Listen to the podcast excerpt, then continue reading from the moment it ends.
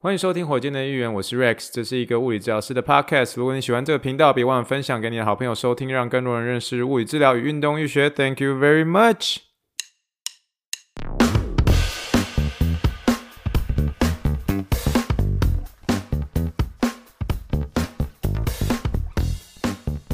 Morning, good morning. Think big, dream big, and let's make it to the rocket. 今天是二零二三年二月七号，欢迎收听第一百二十五点六集的火箭队一员。各位听众大家好，你好，你好，你好，让我们听一听气泡水的声音。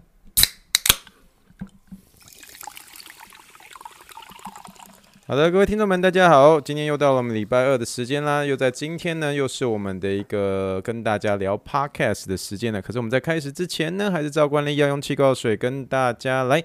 干一杯哦，干一杯哦。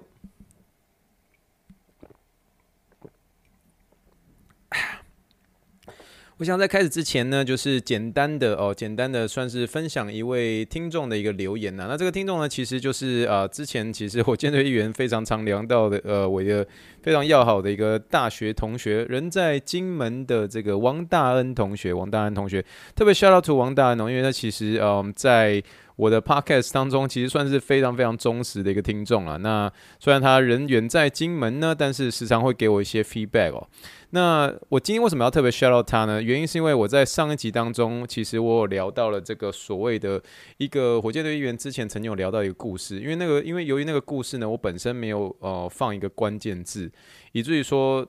那个那个故事就这样子完全的消失在火箭队议员这个。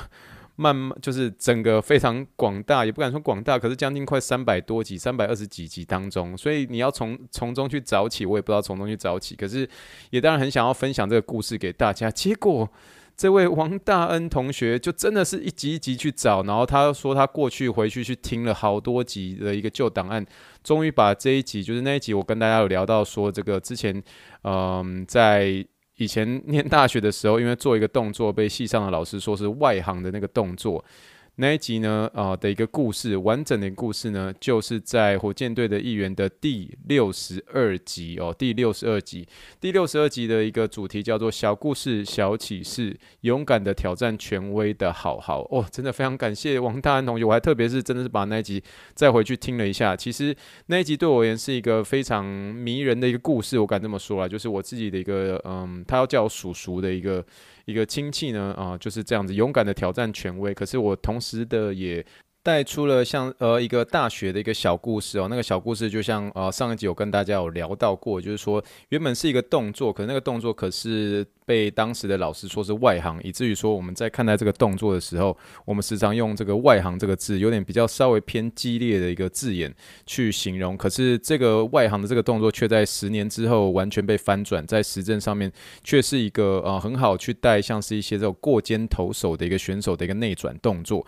所以那时候我就跟大家带出一个故事，就是说有些时候虽然是说目前研究显示。呃，是不是如此？可是你当呃，你当有一个东西出来的时候，你还是要保持开放性的一个态度，不要太极端的用一个激烈的一个文字去告诉说这是绝对无效的，因为有些东西还没有办法完全的被证实，也许十年之后这些东西还会再被推翻，这样，所以算是带出了这个小故事。但是在这之前呢，还是要特别谢谢王大恩同学，我非常好的一个同学，然后能够帮我这样一集一集，他说真的是，他说他听到他已经快要放弃，在呈现快放弃的情况之下，听到这一集第五十二集哦，那蛮谢谢这位王大安同学的哦，因为其实他，我觉得他在这中间分享了一些，我觉得蛮。听起来蛮开心的一些反馈啦，我这样简单的分享给大家。我我算是有点问他，就说：诶，你你喜欢最近这些呃说 podcast 跟说 YouTube 的一个内容吗？想说问他这位呃真的是算是忠实的老听众的一个这个呃反馈这样，然后他就直接回答说：当然喽，因为他自己也会点开这些 podcast 去想听这些这个英文的一个专业内容。他有说感谢你常介绍你在听的一些节目，对我们来说。是站在你的肩膀上，省去很多盲目的搜寻和筛选的一个过程。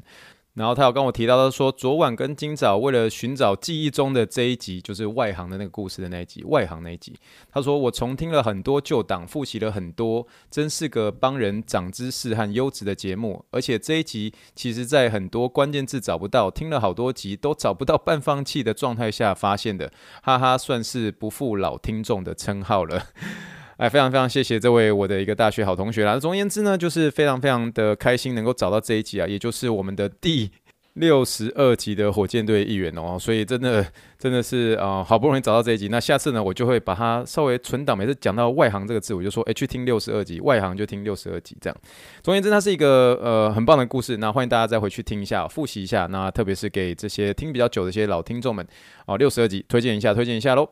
好了，那我们今天在开始之前呢，我们。稍微来简单讲一下，就是我们上一集的时候，我们有提到一个叫做雷克斯的冷知识呃冷知识时间哦。我那时候问说，请问下列哪一位 NBA 球星没有客串在任何的电影当中？好吧，我再重复一下这个问题，请问下列哪位 NBA 球星没有客串在任何的电影当中？A. Kareem Abdul-Jabbar，B. Charles Barkley，C. Jason Kidd，D. Jason Williams，E. Dwight Howard。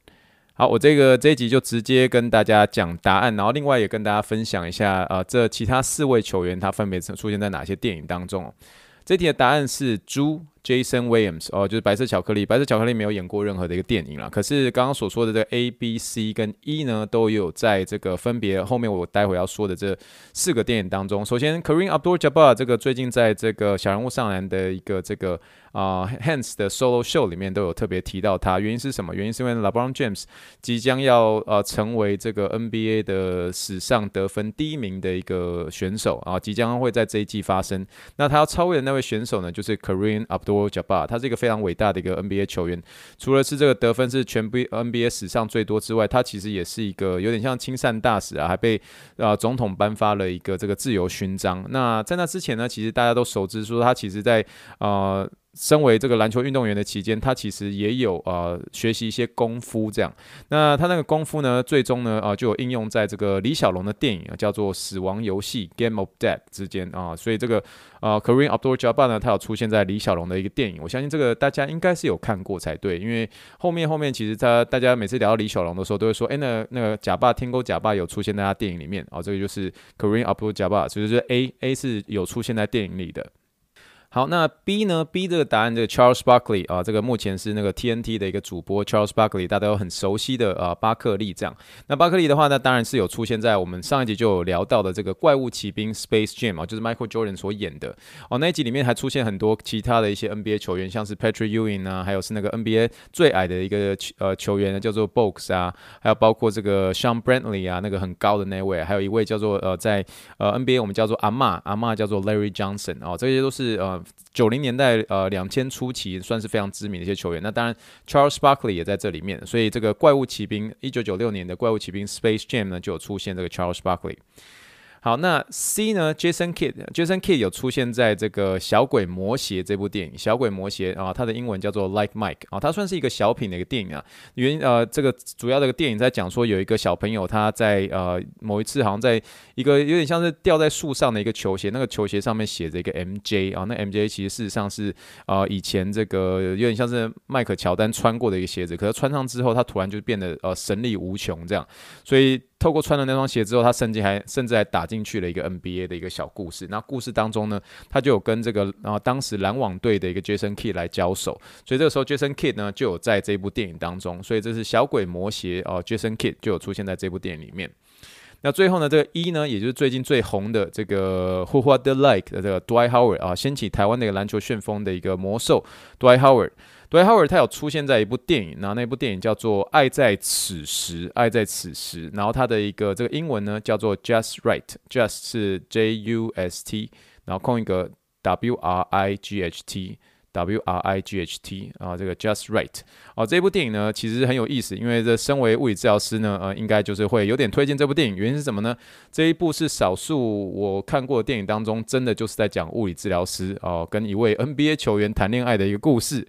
好吧？然后呢，呃，这个这个呃，这位物理治疗师呢，当初就是有点像是邂逅了一位呃，在嗯、一位我印象中是篮网队的一个一个球星，这样，篮网队的一个球星，然后然后就是因为邂逅邂逅的一个关系，然后就是擦出了爱的火花。那当当当当中呢，其实有出现了蛮多的一个 NBA 球员，我没有记错的话，还有包括这个热火队的一个 Dwyane Wade，那当然还有包括这个当时在魔术队的这个魔兽 Dwight Howard 就有出现在这一部电影当中，所以。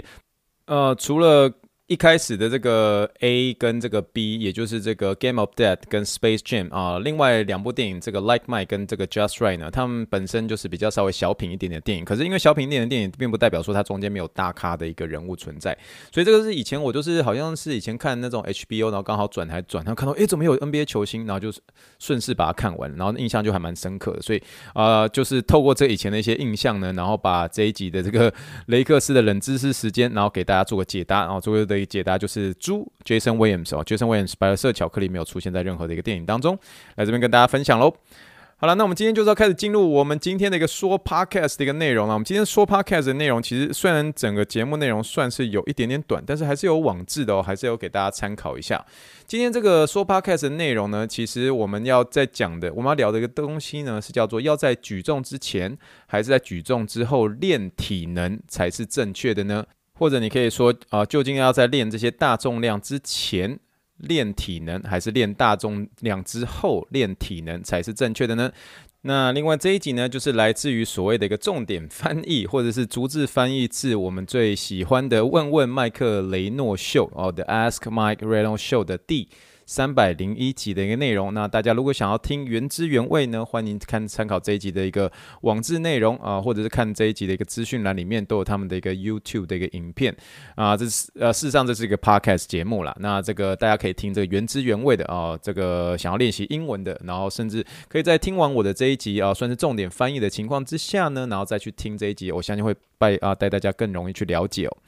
好的，那今天这个问问麦克雷诺特辑呢，是在问有关于这个体能训练这件事哦。我们在健身房的一些训练呢，这些时候我们有些时候会有些同样的一些疑问，因为在做重量训练的时候，我们往往会把这个焦点呢都放在这个大重量上面，但是却忽略掉正确的一个体能训练的一个时机。所以这一集呢，虽然有一点点短，但是也是充满知识的一集哦。所以在开始之前呢，我们还是要一个 好久不见的。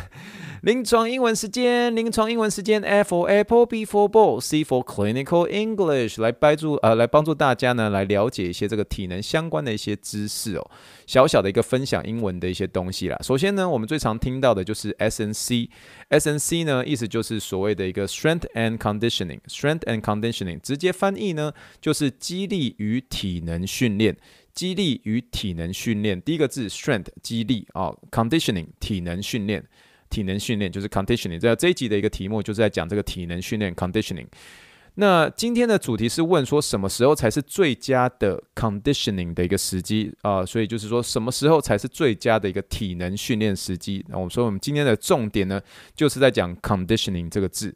但是呢，如果我们聊到一些临床英文，condition 这个字呢，如果你打在字典上啊，出现的意思呢，哦，如果用英文来讲的话，是叫做 the process of training or accustoming a person or an animal to behave in a certain way or to accept certain circumstances。哦，直接翻译呢，就是说这个训练或使人或动物习惯以某种方式行事。或者是接受某些状况的一个过程，所以这不单纯只是在体能上哦。其实 conditioning 这个字呢，其实很常在一些心理学的一些字眼会出现。那这个中文的翻译呢，就变成是所谓的一个制约的一个意思哦。好比说这个操作制约叫做呃，就叫做 apparent conditioning 哦，操作制约算是一种呃由刺激而引起行为改变的一个过程跟方法。但是呢，我们如果回到这个体能训练上，conditioning 的一个意思呢，就是呃调节与适应的一个意思，它比较接近，你可以说身体的一个调节适应能力。哦，所以到运动场上呢，就可以变成是说啊，变成提供给你某种刺激，来制约你的一个身体能够适应比赛的一个强度，甚至增加你的一个适应性。因此，中文翻译呢，我们都会叫做这个 condition，都会叫做体能训练或者是体适能训练。哦，所以这类型的一个体适能训练呢，也会分作是有氧训练或者无氧训练这这方面。然后这个方面后面我们还会有机会再提到。那好的，那我们就今天回到今天的一个主题，也就是我们今天的一个问问麦克雷诺秀啊的一个问题。那今天这个问题也是来自于这个 Kansas 的一个呃一个听众，他叫做 Haley 啊 Haley。那 Haley 问就说，诶，什么时候进行体能训练才是最好的一个时机？是要在训练啊重重量训练之前呢，还是在这个重量训练之后来优化训练强度呢？所以这个我有点像是用白话直翻，就是说要在举重前还是在举重后练体能才是正确的哦。英文叫做 When is the best time to perform conditioning? When is the best time to perform conditioning？所以这一集呢，哦、其实我我觉得你听你听到后面，其实他这一集呢，整个呃 蛮短的哦，其实根本就是这个迪威许，就是这个呃 Champion 呃 Champion Sports Performance 的这个体能训练啊、体能训练师哦、叫做迪威许啊，迪威许的一个一人秀，因为基本上呢，今天都是在讲他他的一个呃他自己的一个主观观点一个内容，而且我觉得他的一个主观观点内容其实还蛮有帮助的、因为呢，他其实基本上在这一集当中用几句话就把这一题的一个答案说出来了。那所以我后面会稍微些微些微的补充它里面所提到的一些这个体能训练上的一些差别和一些小知识啦。那这个迪威许呢，针对今天的问题，他直接破题的一个说，就说 We are definitely big fan of doing conditioning work after after lifting 啊，就是也就是说，他今天会把体能训练都留在举重之后。他会把体能训练留在举重之后，而最主要的原因就是他说了，他说：“We don't want to lift heavy weights or push the boundary lifting heavy weights under fatigue。”啊，意思就是说，他不希望在一开始的时候就做体适能训练或是体能训练，因为这样的话，身体会进入一个疲劳的一个状态，然后在疲劳的状态的时候举大重量，或是做出这个突破重量极限的行为，这样的话其实就没那么适合。意思就是说，他不希望在练习这个举重或在突破一些大重量的时候，哦，你那时候已经因为跑一些体适能已经很累了哦，所以他认为他觉得是在啊呃，举重之后哦，或者在重量训练之后才做体适能训练会比较适合哦。直接破题就解释这个跟 Haley 解释这一题的一个答案喽。那在后面呢，迪威许就开始呃补充说，在带一些这个运动员进行体能训练的时候，他们会努力的提高运动员的抗疲劳的一个能力，抗疲劳的能力，它叫做 being fatigue resistant。但是有着更好的一个抗疲劳能力，必须是通过让你进入一个疲劳的一个状态，才能够实现这个目标。所以，在这个体能训练的一个本子上，我们啊、会是想要让你精疲力尽啊，精疲力尽，这样就可以培养你在之后这位选手的运动场上处理。疲劳的一个能力，所以他这边有特别提到说，在进行这个体能训练的时候啊，他的一个目标呢，都是要提高运动员的一个抗疲劳能力，因为呃，为的就是让他们这些选手最后在这个场上的时候处理的疲劳能力能够更好。所以在呃进行这个体适能呃其中一个目标呢，就是呃这个要让他真的进入一个疲劳的一个状态，这样。所以呢，呃，我想这个迪威许在这边他所强调一件事情就是说。呃，他的一个体能训练，无论是有氧或是无氧，都是把这个运动员带入一个疲劳的一个状态啊。透过这样的一个疲劳状态，让运动的呃运动员呢，可以适应呃这个比赛的一个强度。那从中呢来处理这个运动场上针对疲劳的一个适应性。所以这个体能训练的一个目标，就是让运动员精疲力尽。那当你真的是已经精疲力尽了之后呢，啊、你如果这个时候又再请你来做一个重量训练啊，请你突破一些新的重量啊，请问呃，你觉得这个时候？后你在重量上会有一个新的突破吗？我想答案是否定的啊，答案也是非常非常明显的。所以呢，在在后面的时候，这个迪威许继续呃补充说，他说，如果说今天的目标是要增进这个运动员的一个速度啊，或是爆发力，他会希望这个运动员呢，能够在相对 fresh 哦，在只说在整个状态下相对 fresh 哦，比较新鲜，比较还干干净净，比较还没有累累的一个情况之下呢，来开发这些速度啊，或者是爆发力的一些训练，因为这样才有机会突破他们这两点的一个极限嘛。然后之后呢，才开始呃进行这个体能上面的一个训练。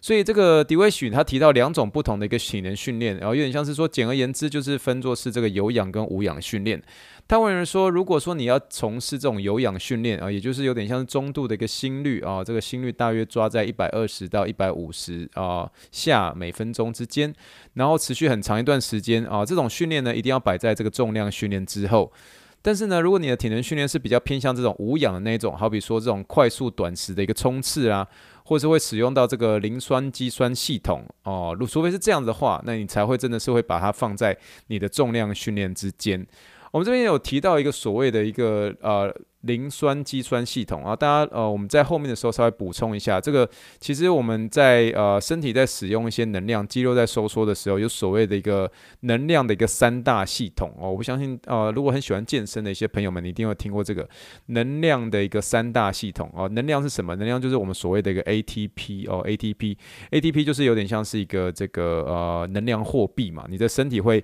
啊、有这样子一个能量货币来去做使用。那分别有三个系统，那三个系统的话，第一个是是这个磷酸肌酸系统嘛。那第二个系统呢是这个呃乳酸系统。那第三个系统呢就是有氧系统。那这个我呃未来有机会的话，我们再聊到比较多哦，能量三大系统。可是我今天在这个呃火箭队预言的这个文章的最下面有补充一个这个能量系统呃三大能量系统的一个补充文章，我蛮推荐这个 Every Poon 的一个文章哦，之前就蛮常在火箭队预言有提到他是一个来自香港的一位这个运动科学博士哦，那我觉得他写的东西都蛮清楚明了的，所以想要了解熟知这个三大能量系统，欢迎去啊看他的一个文章。这样，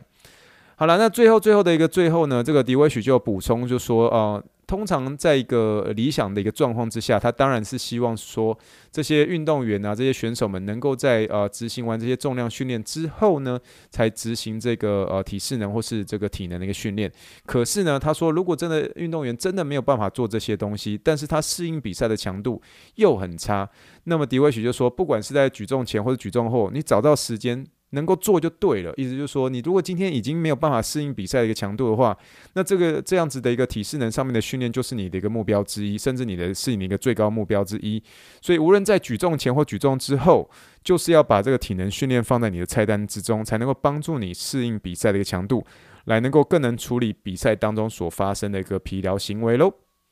好，那当然，呃，这一集的一个最后呢，我还是有稍微补充一下。我们在呃英文上面，我们常常会说这个 strength and conditioning，啊、呃，中文的翻译叫做激励与体能训练啊、这个简写的时候我们叫做 S N C，。SNC 你绝对不会有人听，呃，在美国这边有人听就说，诶，什么是 CNS？绝对会是说 SNC。为什么 S 要在 C 的前面？你会觉得说奇怪啊，A B C D A B C D，那个 C 应该是要在 S 前面。你如果知道这个呃英文的一个顺序的话，觉得说应该是要 C 在前面，再来是 S 啊。可是我们今天要聊的是激励与体能训练，在整个你要让一个人的一个健康来说，真的要保持一个人健康的话，激励。肌力绝对会是第一课，绝对会是在体能训练之前，strength first 这个概念很重要，这个概念非常非常重要，肌力一定是第一课。也就是说，你要有强壮的身体，肌力是第一课。那其实我这边其实在，啊火箭的预言的这一集的一个网志的最后面，我有分享我很喜欢听的这个何立安老师他所讲的一些影片的内容，都有很常提到是说 strength first，strength first 这个概念。那欢迎大家能够去收听他的一些课堂上的一些介绍。那其实这个 strength first 为什么这样的一个重要呢？其实呃有些人会是在你明明就是没有一个很好的一个激励之前的时候，你就去追求一些速度啊，追求一些爆发力啊，追求一些你的一个运动表现啊，投篮技巧啊等等这些，这些都是后面再提。为什么？因为激励才是第一课。我就想到我爸爸有些时候跟我说。就是在一些这种人生的一些做人态度上面啊，或者说有些时候呃看不惯，有些时候我们把家里可能是嗯，就是因为忙的关系，所以疏忽啊，然后就没有整理好。然后我爸每次都说：“被做后代机吼。”整洁绝对是第一口，然后就是意思就是说我爸爸很重视整洁这件事情，就是每件事情就不断就是说啊，清整理整顿，他都说整洁为第一课，整洁为第一课，然后就可能会、呃、看到呃就提醒我们要收这件事情啊，然后就跟我说，你个拎来我爸爸了，爸爸弄我日本精行了，哎、我这款呢会最后做你本精行了，你知道，然后我爸爸有受一些这个呃日式教育，然后日本精行就是喊很大声这样，然后就开始在整理整洁，所以我爸每次都喊说整洁为第一课，整洁为第一课，可是有点像是。同样的概念啊，运用在这个激励与体能训练上面啊，strength first 啊，这个激励永远都是第一课啊，因为你当你没有一个好的一个激励的时候，其实对你身体会带来一些这个啊安全上面的一个顾虑，好比说。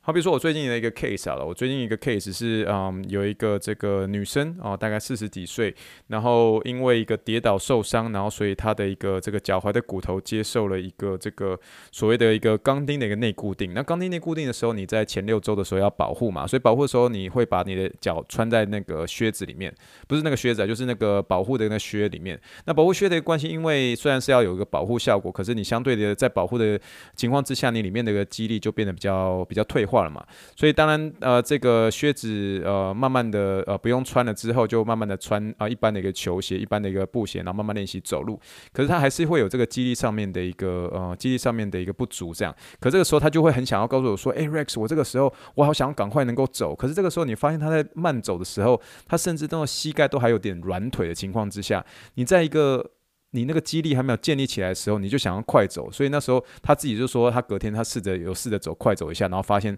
他的脚痛得很厉害。哦，这个就为什么？就是哦，因为他一个呃，在处于一个还没有一个很好的一个激励的情况之下，他就去追求一个体能训练，或者追求一个这个运动上面的一个表现。那对他对他而言就造成了一个什么样的顾虑？就造成了一个安全上的顾虑，因为他整个肌腱就支撑不了。哦，这个整个肌肉的一个体呃肌力没有办法起来，没有办法起来的时候，你去追求一些运动表现，那就是有点。啊，从你还不会走之前，你就开始去做跑这件事情了。所以为什么是说肌力为第一课？那这一个我觉得是蛮重要的。那也是为什么我们在讲肌力与体能训练的时候，我们永远会是讲 S and C，我们不会讲 C N S 哦，就一定是讲 Strength and Conditioning，不会讲是呃 Condition Conditioning and Strength 啊，不会这样倒着来念的。所以基于这一点呢，就算是跟大家分享一下这个有关于 strength first 这个概念很重要。那么如果想要多听一些有关于肌力体能上面的训练话，诶，其实大家也可以去听看何立安老师他们在呃一些自媒体上面的一些这个 YouTube 啊，或者在一些这个 Podcast 上面的一些。嗯，讲授的一些课程，我觉得都从他身上学到蛮多的。他本身有上过马里欧陪你喝一杯，我觉得从他那一集当中，我也觉得说，哇，他真的是口条非常非常好，而且真的是他的一个运动医学的一个观念是非常非常非常非常清楚的。所以在这边推荐给大家喽。好了，那我们今天这一集呢，就算是聊到这边啦。希望大家从这一集当中可以知道，说在于这个举重前、举重后练体能这件事情啊，我们应该怎么样执行才是比较正确的。那推荐大家能够透过这一集，能够更认识我们应该怎么样做一个训练上面的一个顺序。那希望大家也从这一集当中能够得到一些小知识喽。好了，那我们今天就大致上聊到这边了。那我们祝福大家晚安。那如果喜欢火箭队会员的话，不要忘记分享给你好朋友收听。那最重要的是可以给我一些五星评论，或是呃可以来私讯啊、呃，这个给我一些鼓励或者聊来一些留言，让我能够更知道你们的一些反馈喽。好了，我们就聊到这边啦。祝福大家晚安，Thank you and good night，bye。